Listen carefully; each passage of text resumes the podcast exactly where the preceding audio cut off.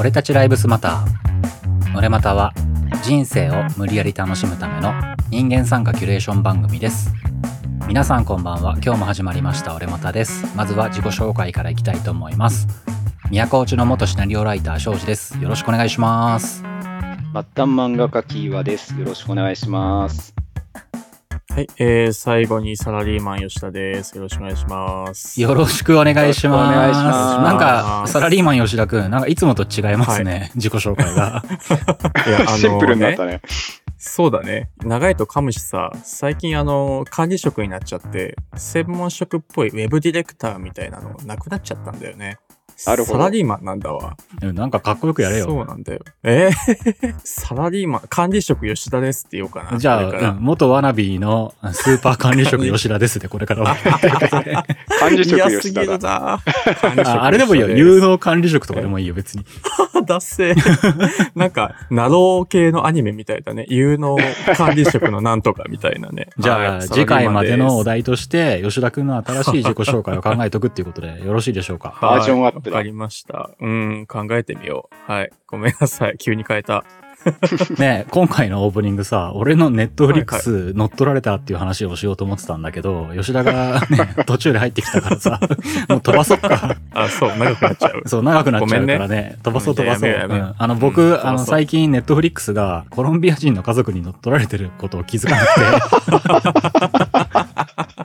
もうね、すごいんだよ。これ全然忙しくて見るなくて、それでたまになんとなくとりあえずアクセスだけしてみたら、アクセスするたびになんかスペイン語になってて、で、何度日本語に戻してもスペイン語になってるし、なんか知らないうちにさ。俺のマイリストの中にさ、見てもないはずのナルトとかさ、なんかドラマとかが突っ込まれてきてさ、ワールドワイドだね。そうそう、しばらくなんか変だなと思ってて気づかなかったんだけど、うん。これ乗っ取られてるんじゃないかと思って気づいて。で、まあ、うんネットフリックスさんのあのチャット問い合わせで問い合わせしたら、うんうんうんすぐ繋がったし、うん対応も早かったから、それについてはすごいなと思ったんだけどね。う。うんんうん まあ、しばらくの間、コロンビア人の家族を幸せにしてたっていうことで、まあいいかなと思って。そうそう。あとね、勝手にね、ファミリープレミアムに変えられててね、それだけは返金してもらったけど、ね。それはダメだ。それはダメだ。めっちゃ堪能しとるな。そうそうそうそう。俺の1年分ぐらい多分見てたよ。まあ、それはそれで、災難ねでしたね。置いといて、では、とりあえずね、はいはいお便りから行こうと思いますんで。のあありがとうございます岩ちゃん、じゃあよろしくお願いします。はーい、お便りです。はい、本当にありがとうございます。ありがとうございす。ます。はい、えー、じゃあお便りいただきました。えー、まず黒潮さんからです。ああ、黒潮さんありがとうございます。あはい、黒潮さんありがとうございます。はい、はい、読みます。先日はお便りを読んでくださりありがとうございました。理科の話から人コアや親ガチャなど、あそこまで話が広がって、吉田パパの話まで聞けてお便りが読まれたという高揚感も相まって幸せな回でした。といただいております。ありがとうございます。ありがとうございます。ね、すごいネタをいただいて、そこからなんとか1回分作れたということで、僕らの方から感謝したい感じで いやね。、本当に、本当にありがとうございます。ひねり出したねひねり出したね。そうだね。広げじゃくったよね。そうだね。うん あ、あとね、さらにこのメール続きもいただいてるんで、じゃあ続きを岩ちゃんお願いします。はーい。えっ、と、シャープ59かな、うんのビジュアル系の回に関連して、x ジャパンボーカルのトシさん著書、洗脳地獄の12年からの生還を1ヶ月ほど前読んだのですが、すごくおすすめです。読んだんだ。出た。あのさ、あの、その黒潮さん絶対変な人なんだって。絶対変な人なんだって。いや、でもね、このチョイス、本のチョイスすげえ好きだな、俺。ね面白すぎ激る。だよねそうそうはい。では、続いておりますんで読みますよ。えー国民的スターに上り詰めたトシさんをはじめとするメンバー。その他、関係者の方々が裏ではあんなとてつもないことに巻き込まれていたという事実と、洗脳の怖さを詳細に知ることができます。へー皆さんの世代だと当時リアルタイムでニュースを見てご存知かもしれませんが、もしまだ読まれていなくて興味がございましたら、ぜひ一度読んでみてください。とのことです。ありがとうございますはいはい俺、怖くて読めないな。そうなんだよ。俺もね、なんかあの話題が出た時にさ、すごくなんか、うんうんうんえ、何が起こってんだって思ってたんだけど、ねえ。読んじゃったらね、俺たちの X へのイメージが変わってしまいそうでちょっと怖かったんだよな。ね、そうだよね。えー、洗脳っていうこと自体よく分かってないんだけど、洗脳されてたの？なんかね、宗教のなんかがうんぬんかんぬんっていう、ぼやっとしたことしか俺も知らない。うんえー、そうなんだ。うん、そう。そなんか、それでね、いろいろ、トシさんにいろいろあってっていうことがニュースになってて、で、そのことをまとめた多分本だと思うのね、これ。うんあ。ーね面白そう。ね、面白そうなんだけど怖いんだよな。そして、ね、黒潮さんめっちゃ好きそうって思っちゃった。なんかやっぱ。そうだね。うん人コア好きだね。人コアそうだね完全に人コア好きだ。そうだね。人コアシリーズだね、これも。ちょっとそのうちみんなで読んで感想でも言いますか？ここはね一つハードル超える必要があるけど、いつか読んでみたいなと思うので。ね まあでも今、トシさん元気でやられてるんで、そうだね。それが。読み時かもしれないうん一通りね、終わった後のはね、読むのはたまた楽しいかもしんないんで、ちょっと今度、トシさん洗脳会っていうのもやってみようかな。会にするんだ。30回なんで。どういうタイトルだ何やるかわかんないけどね。ということで、じゃあ、黒潮さん、いいですね本当にね、メールありがとうございます。ありがとうございましそれからね、えっ、た。とね、この時のメールに、ベスト回の投票へのお話もいただいてて、それもちゃんとベスト回の時にね、ちゃんとそれも入れてありますので、こちらもありがとうございました。おありがとうございましたありがとうございました。あとね、お便りもう一通いただいてるので、それもじゃあ、岩ちゃんよろしくお願いします。はーい。えー、岩手の豚さんからいただいてます。はい、ありがとうございます。すげえペ、ありがとうすげえペンネームね。はい。えー、こんばんは。吉田くん推しです。おー、すげえ。唐突な始まり。唐突な始まりね。あありがとうごこれはざいます。もう、どうかな。はい、えー、吉田くん推しですね。でも、皆さん、いい感じの声で好きです。あありがとうございます。フォローいただいてます。はい。俺ファンだはい。そうそうえー吉田ファンなんでねそうだね。仕方ないね吉田それはファンですからね。で、皆さんは BL 漫画って読みますか？それか最近おすすめの漫画あったら聞きたいです。よろしくお願いします。ご自愛くださいませ。といただいております。岩手の豚さんありがとうございますありがとうございます。ありがとうございました簡潔なメッセージなので、簡潔じゃねえな。そうだね皆さんは BL 漫画って読みますか？ぶっ飛んできたけど何ぶっ込ん、できてんだ？なかなかね、スパイシーですね。BL 漫画ってどう？吉田くんと岩ちゃんは。俺は読んだことがない。そうかそうか。吉田くんはう、ん。奥さんがあのゲーム会社で勤めてて、うん。うんで、そこの同期の女の子が割にあの、なんだろう、オタク女子とか、あの、不女子が多かったんで、たまにうん。うんうん BL 漫画借りてきて家で読んでるのを僕も借りて読んだりしてたんですけど、おうおう。なんかタイトルとかはね、その覚えてないんだけど、うん。表現が結構引っかかるんですよね、BL 漫画。あの、で、奥さんに言ったらなんか、えーって言われたんだけど、うん。例えば、ちょっとこの、ドロドロしたような、あの、うん恋愛劇を描いた、あの、作品で、なんだろう、ヒロインっぽい子、まあ、要は受けの男の子が、うんまあ、いろいろあって飛び出して、いろんな男の子に抱かれ始めるんですね。うんうん。それがもうあれれ、始める BL の中でもそう18禁のやつだね。18金、うんうん18金、そうそう。んんんで、それを見つけた、その、もともと恋人の子がね、うん。男の子ですよ。うん。その男の子に向かって、このビッチがって言うんですよ。うんビッチなのか。うん、ビッチかとか、そうそう、泥棒猫とか、ああ、なるほど。あとはそのうん何か照れる描写の時に、手の甲で、えー口を隠して、頬をあのあからめながら、うん。恥ずかしがるんですよあーわかるかもしれ。ないああ、わかるわかるわかうんる。うん。それ男やらんじゃないですか。うんうんうんうん。やらないと思うんですよ。なんかね、こう、所作とか言葉が結構女の子で、そうそう、なんかね、見てるとね、引っかかっちゃうんだよね。あなんか男っぽくねえなって思っちゃって、うんうんうん。女の子同士の恋愛像に見えてきちゃう。あーなるほどねああ、でもやっぱそういう可愛い美しい世界の話なのかな。そうそう。だからとってもファンタジーで読むべきものだなって思って、うんうんうん結構ね、面白くは読んでるんですけど、あー。18禁しか読んだことねえわそうかそうか。ああ、でもいろんなのがあるだろうね。俺、BL 漫画はさ、うん。好きな友達だったりとか、その時ね、付き合ってた方が BL 漫画とか、全然そういうのを読むっていうタイプの時に、うんうん。おすすめされてやったこともあったりとか、あとは、うん。あれだね、だいぶ昔の話になっちゃうけど、それこそ講師やってた時に、女の子でそういうのが好きな人が、やっぱ BL ものを書いて見せてくることがあったのね。ああ、なるほどね。で、その時に割と真剣に、うまい下手でやっぱ見ちゃうからさ、その自分の趣味とかがどうこうっていうのは置いといてね。だからそういうので、ああ、なんかこういう展開ってうまいなとか、こういうのが BL 好きな子はなんか王道で来るところがあるんだろうなっていうのを逆に俺はなんか勉強する気持ちで見ちゃったからね、なんか見方がちょっと変だったかもしれない。うんうんえーあと、そういうので、俺すごい逆に興味を持っちゃったことがあったんだけど、うん。うんそういうのってさ、まあ自分的には好んであの見ないものなわけじゃない？そのタイプとしてね。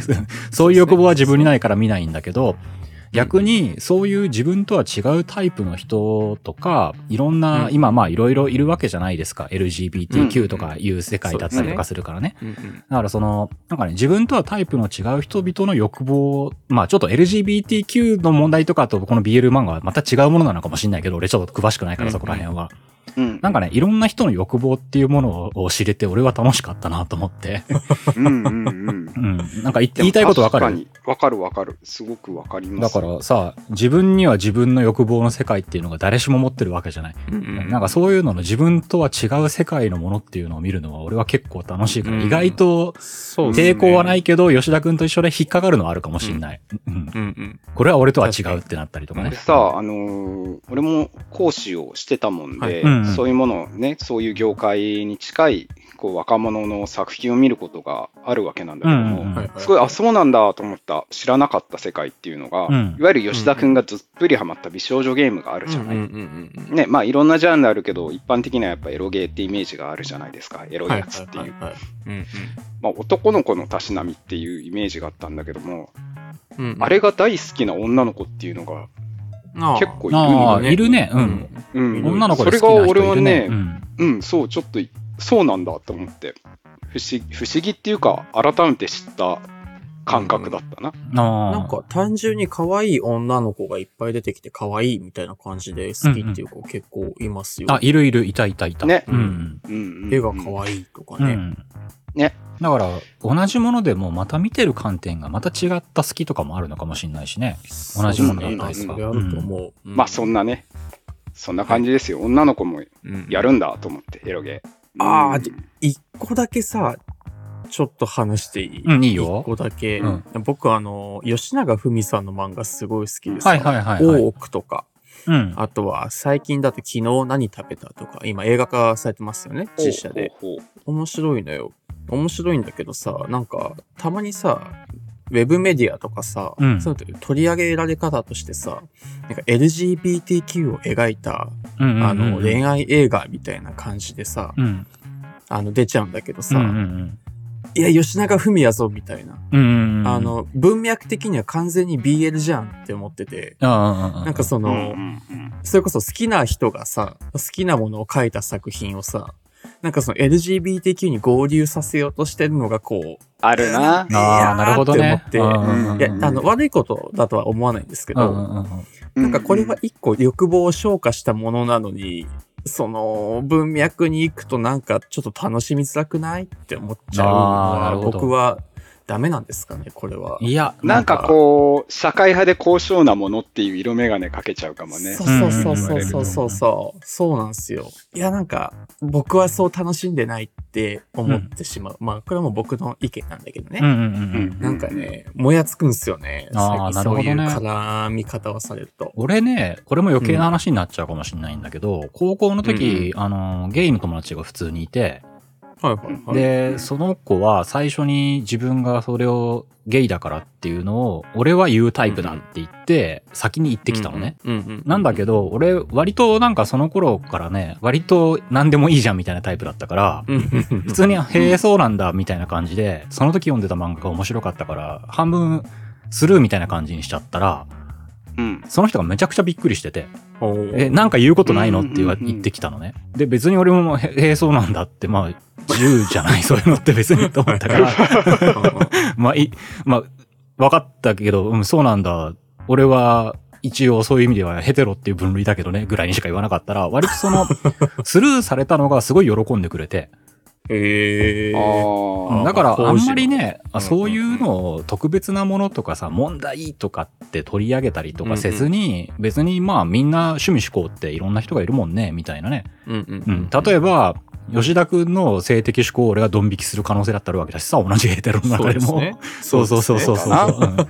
世界ってそういうもんだよぐらいのノリが俺は一番なんかいいのかなみんなって思ったりとかするんだよね。今のさ、差し込み方されると、俺すげえ性癖持ってるやつみたいな思われるいやそそれは知らん。それは知らん例え話だから。うんうん。まあ、まあ、秘めとくけどさ、そこは。秘めといてください、それはう。ん。まあそんな感じなのかなと思いましたけども、これ以上、これ以上僕らがね、ちょっとあんまりね、深みにね、社会派にはなれそうにないから、ね。じゃあ今回は普通に、まあおすすめ漫画紹介しますか。そうですね。そうしよう。逃げよう。逃げよう。だかうんら、こうやってうん BL 漫画って読みますかって振ってくれたっていうことは、岩手の豚さんはすごくそこに精通されてる方なのかもしれないから、そうですね。プロフェッショナルだと思うわ。うんいいネタがあったら振ってください。頑張ってそれを一回分にしてみようかなと思うので、うんっていうことで、そこは逃げとくか。あ読むのが苦じゃないというか楽しめるから。そうだね。紹介してくださいっていう感じはありますね。そうだねぜ。なので、それをよろしくお願いしますということで、はいじゃあ今回は、おすすめ漫画ということでいきたいと思います。はいはいはいはい。久々にね、コンテンツ紹介っていうことで、じゃあ一番手誰が行く、んじゃあ、なんか、ちょっと喋っちゃったから俺から行こうかな。じゃあ吉田くんお願いします。性性癖性癖全開漫画紹介してくれ。性癖ではないけど、さあ、ハードル上げてくるな。どうしようかな。どうしようかな。あの、早々のフリーレン読んでます？ああ、俺ね、うんうんうん全部はまだ読んでないんだけど、最初の方をね、結構読んだよ。うんうんいや、なんかすごい面白くて、早々のフリーレンを話そうかなって初め思ってたんですけど、うん。あの、うんこの漫画がすごいか何かにも選ばれてるかな？なんかそういうのもあって、うん結構各所でお話をされてて、あんまり深、俺が深掘ってもどうしようもないなと思うまあ。簡単に言うとあれだよね。パッと見はよくあるファンタジーものみたいなんだけど、魔王を倒した後の話なんだよね。そうそうそうう。んうんうんあの、エルフが主人公かな？エルフ視点で進んでいくんだけど、まあその寿命が長いエルフっていうのが、うんうんその魔王を倒した後、その世界をどう生きていくかみたいなところに視点が当たってる漫画だと思うんですけど、まあこれ自体すごい優しいお話ですよね。なんか、令和っぽいなっていう感じはあります。うんこの時代に受けるのはこういう作風だなっていうのと、そのネガティブな意味じゃなくてとっても読みやすいし、考えさせられるので、ぜひ読んでいただきたいんですが、そんな真面目な漫画を紹介するのは他のラジオに任せてですね、そうかう。んうんはい。えー、別の漫画、えー、紹介します。えー、惰性67%という漫画ですね。え、知らない俺それ。全然知らない。全然知らん。はい作者さんが、えー、しみまるさんという方で、えー、もうすっごい端的に言うと、えー、美大生の話で、えーうん自堕落な、えー、4人組がどんどん、まあ友達増えて今6人ぐらいかな。うんうんうんまあとってもダラダラとした、えー、生活を送るちょいエロ漫画ですね。あ、エロ、エロテイストがあるんだ。お色気テイスト漫画なんだ。そうそうそうへーさっき性癖って出したから、ちょっと急遽何かないかなと思って。話を 切ったね。あのー、もともとあの、この、え、しみまるさん多分あの、エロ漫画家ですね。あ、へえ、そうなんだ。へえまあ、。そのウルトラジャンプの方で今連載していて、うん。で、えっと、ごめんなさい、もう本当にね、ストーリーとかもほぼなくって、もうだったらこう、美大生が、あの、何かしょうもないことをして、なんだろう、おっぱいで、あの、粘土で型を取ってみましたとか、えー自転車にスカートが絡まって脱げちゃいましたとか、そういう話をだああ、るなんかちょいエロ、本当にちょいエロばっかりの話なんだ。そうそうそうそう。ほのぼのだ。ほのぼの、ほのぼのエロ漫画みたいな感じなんですけど、何がいいっていうと、ごめんなさい、もう作品というか僕、大学生を主役にした、だらったらした漫画すごい好きで、ああ、それって吉田くんの好きな原始圏とかもね、そういうテイストだよね。うん。そうそうそう、あそこからなんかすごい引っ張られててですね、うんうんうん。何かこう、何も起きなくて、ただただアパートで話してるだけみたいな、なんかそういう作品になんかすごい心惹かれてしまうのは何なんだろうっていう。ああ、ねなるほど。吉田くんのそれが性癖だな。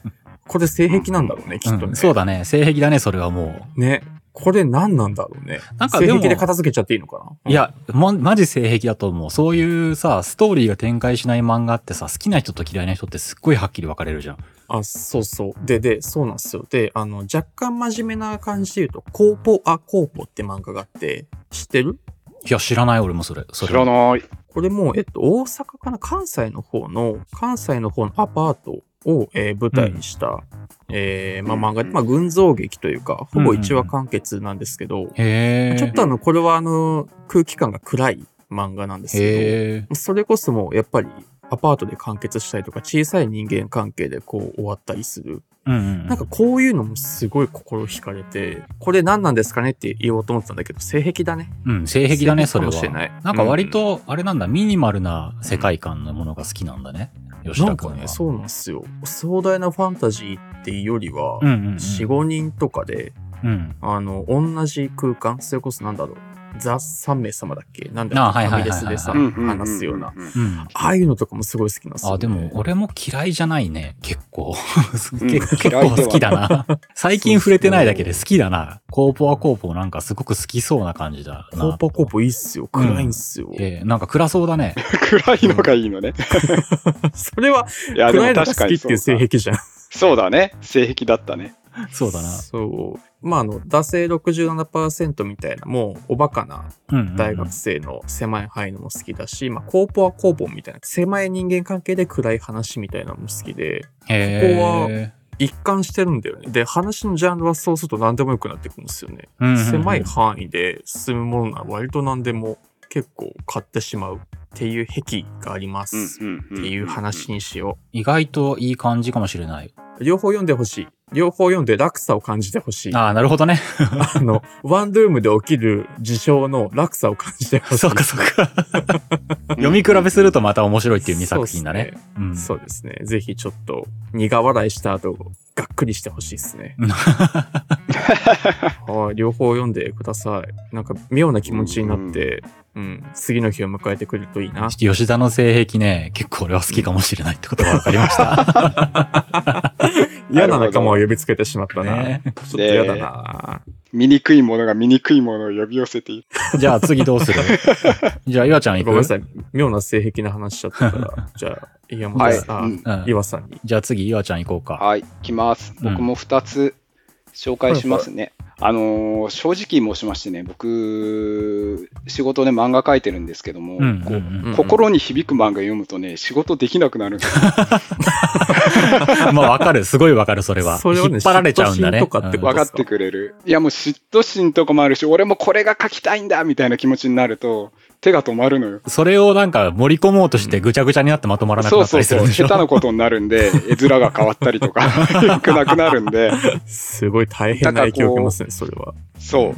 かなり一線引いてこれは資料としていいぞっていうのばっか読んでたんですよ。うんうんうんはいはいはいはい。うんなんでね、今紹介するのはかなり前に読んだ漫画で、ちゃんと説明できないと思うんだけども、まあなんかタイトルだけでも、雰囲気だけでもっていう感じで、えーやってみようと思います。1個目がですね、レビウスって漫画です。レビウス？えっとね、もうね、ちょっと細かいいろいろごちゃごちゃ暗い雰囲気とかもあるんだけども、早い話がね、バトル漫画なんですよ。闘技場でバトルをするっていう話で、で、まあ、選手たちはなんか右腕が蒸気機械になってたりとか、蒸気なのかなまあ、その世界、この世界の中で、なんかちょっと根付いてるうん。何かしら機械文明的なものを。ぽい感じになってるわけね。そうそうそう、うんうん電気っていうよりはちょっと蒸気的な雰囲気の、えー、スチームパンクっぽい感じ？そうそう、そういう雰囲気の技術で、これね、連載ししてるのか終わってるのか、ちょっとわかんないんだけど、まあ、普通の言ったらアクション漫画なんですよ。バトル漫画、戦うやつ。なんだけど、絵がめっちゃおしゃれなのよ。ああ、おしゃれだね、なん確か。そうそう。うんこの人。普通の少年漫画っぽい感じなんだけど、やってることといえば、うんうん絵が妙におしゃれっていうね、その不釣り合いしさが面白い。それがちょっと風変わりな漫画だなと。アニメになるの？おう2021え年1月って言ってー、るマジでか、知らなかった。めちゃくちゃ最近アニメ化もしたんだね、これ。あ、なんかでもレビウスって今調べたらね、ジャンルはスチームパンク格闘漫画になってるよ。やっぱスチームパそう、ンク本へー当にスチームパンク格闘漫画なの。それ以外のなんでも、絵がおしゃれ。すげえわかるわ。そうそう。なるほど。そういうね、ちょっと、不釣り合いながらね、ああ、絵が綺麗だなと思いながら読んでた漫画です。割とちょっと風変わりだと思うんで、興味があったら、ぜひぜひ、うんちょっと面白う。そうだね、これも。うんうんううんんね、暗いよ。吉田くんの好きな暗いやつ。いや、あの、ちょっと、広い、広い。ステージが広すぎる。五畳半にしてほしい。戦っちゃダメか。そうねそんな変な蒸気武器を使って。確かに確かに。部屋から出ちゃダメだよね。なんか遠回しな会話しといてほしいですね。ずっとね、具体的なことは何も決めないやつだね。そうそうそうそう。はい。で、もう一個がですね、えっ、と、風太郎付箋日記っていう漫画です。またこれも知らないの出してくるな舞台は昭和20年代、はい戦時中かな、だ知から。え。えっ、とね、主人公はね、戦地に赴くことがなかった山田くんなんですけども、学生さんなんだよね。なんでまあこう爆弾投下されたりとかするわけよ近所に。うんおやべえぞみたいな感じで。でもそれがすごい日常で、なんかガタガタ揺れたぐらいじゃこの揺れは大丈夫みたいな感じのことを言ってたりとか、布団の中で。すごく日常の中でちゃんと学生が青春をしながら、こう戦争の戦火の中にいるっていう雰囲気がね、えーまあ面白いって言っちゃいけないの。のかもしれないけども、これ本当に山田、本当にね、山田風太郎さんっていう人がそうそうそうそう。体験してることを書いてるんだね。そうなんだ。うん。えーそうなのよこれなんかね、すごい絶対我々が知り得ないような青春のうんうんうん。1ページっていう感じがして、ファンタジーじゃないんだけども、戦争だし、現実だし、まあでも基本面白おかしく描いてるの日常を。その、ちょっと電車で何本か行ったとこが焼け野原になった、見に行こうぜみたいな感じとか。でも実際にのほほんとした山田青年がその焼け野原を見て、なんかものすごい怒りをあらわにしていたり、複雑な怒りなんだよね、それも単純にアメリカに行くしじゃなくて。山田青年賢い子だから、うん、決してそんな、うーん、一極化したような思考の人じゃないんだけども。だからね、すごく青春なんだな、これが。絶対知り合えない青春って感じ。この漫画、こう戦争っていうと重く感じるけど、すごいさらっと読めるんで、でもとてもメッセージ性もあり、僕は好きな漫画です。へー絵も好き。いや、絵いいっすね。いや、今ポチっちゃった。これおすすめですよ。早速ポチったよ。おすすめ漫画です。こっちの方がガチおすすめです。へえ、これ面白そう。レビウスはおしゃれ。意外と、意外といい漫画出てくるね、二人とも。うん、あれ、あの。さ、ごめんなさい、ちょっと、一個、戦争漫画で言いたくなってしまったんだけどさ。言って言って。うん。あれよ星屑って読んだ？あれよ星屑？ああ、知らないぞ。これね、いい戦争漫画なんですよ。いい戦争漫画って言い方はどうかと思うんだけど、うんうんうんうん。あの、終戦して、えっと、終戦後に兵隊さんが帰ってきて、で、その戦後の、まあ、闇市とか、うん。まあ、そういいう、まあ、いろいろカオスな状態の日本を、まあ、あの生きていくっていうような、まあ、お話で、それぞれ先生トラウマを持ってたりとか、うん。うんあとはその、出兵先で起こしてしまった、ちょっと犯罪をこう悔やみ続けてたり、あのーなんだ、悪夢を見たりとか、それをこういろんな人間模様で描くんですけど、終わり方がすごいいいんですよ。へえ、結構長い。綺麗いや、全8巻とかかな。8巻ぐらいなんだ。へそう、え。きれ綺麗に終わります、これ。うーん。コミックビームのあ傑作って感じ。いいな。超面白いです、これ。うん。いいな、これ。これも読んで、面白いよ。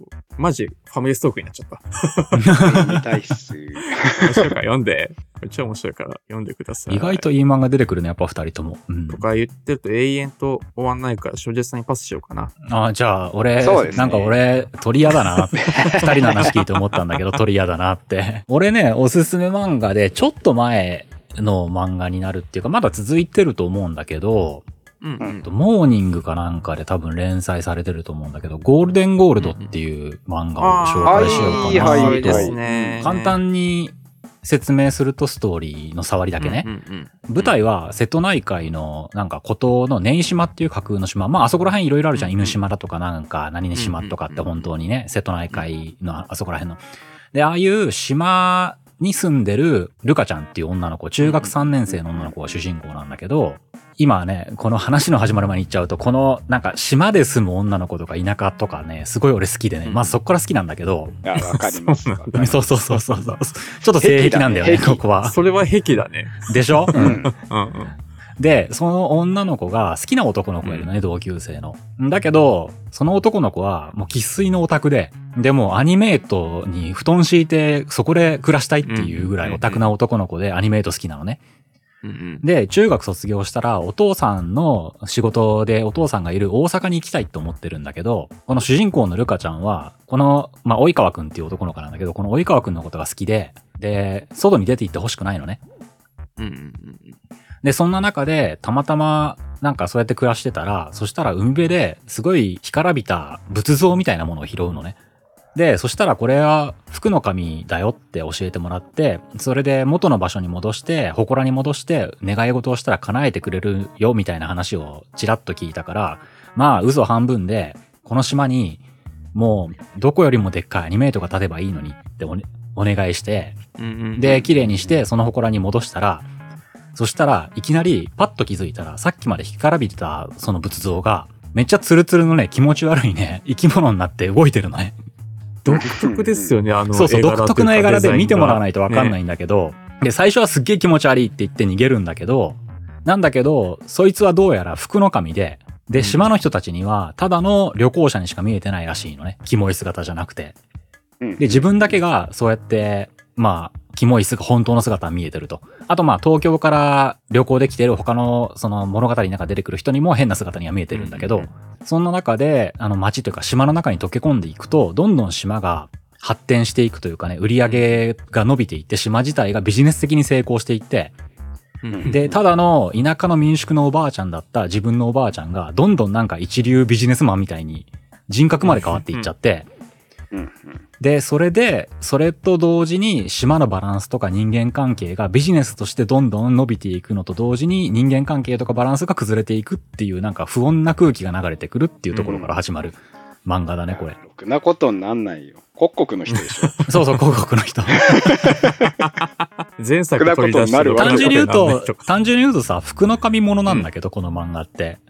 うんなんだけど、大体服の神物って、最後に欲を出しすぎた人間が、なんかひどい目に遭うとしても、始まりってなんか幸せな始まりじゃない、服の神様が来た、みたいな。そうですね。うんなんだけど、服の神っていうものが出てきた時点でもう不穏な空気が漂うっていうところが、すごくなんか今時だなと、現代だなと思って。ううんん。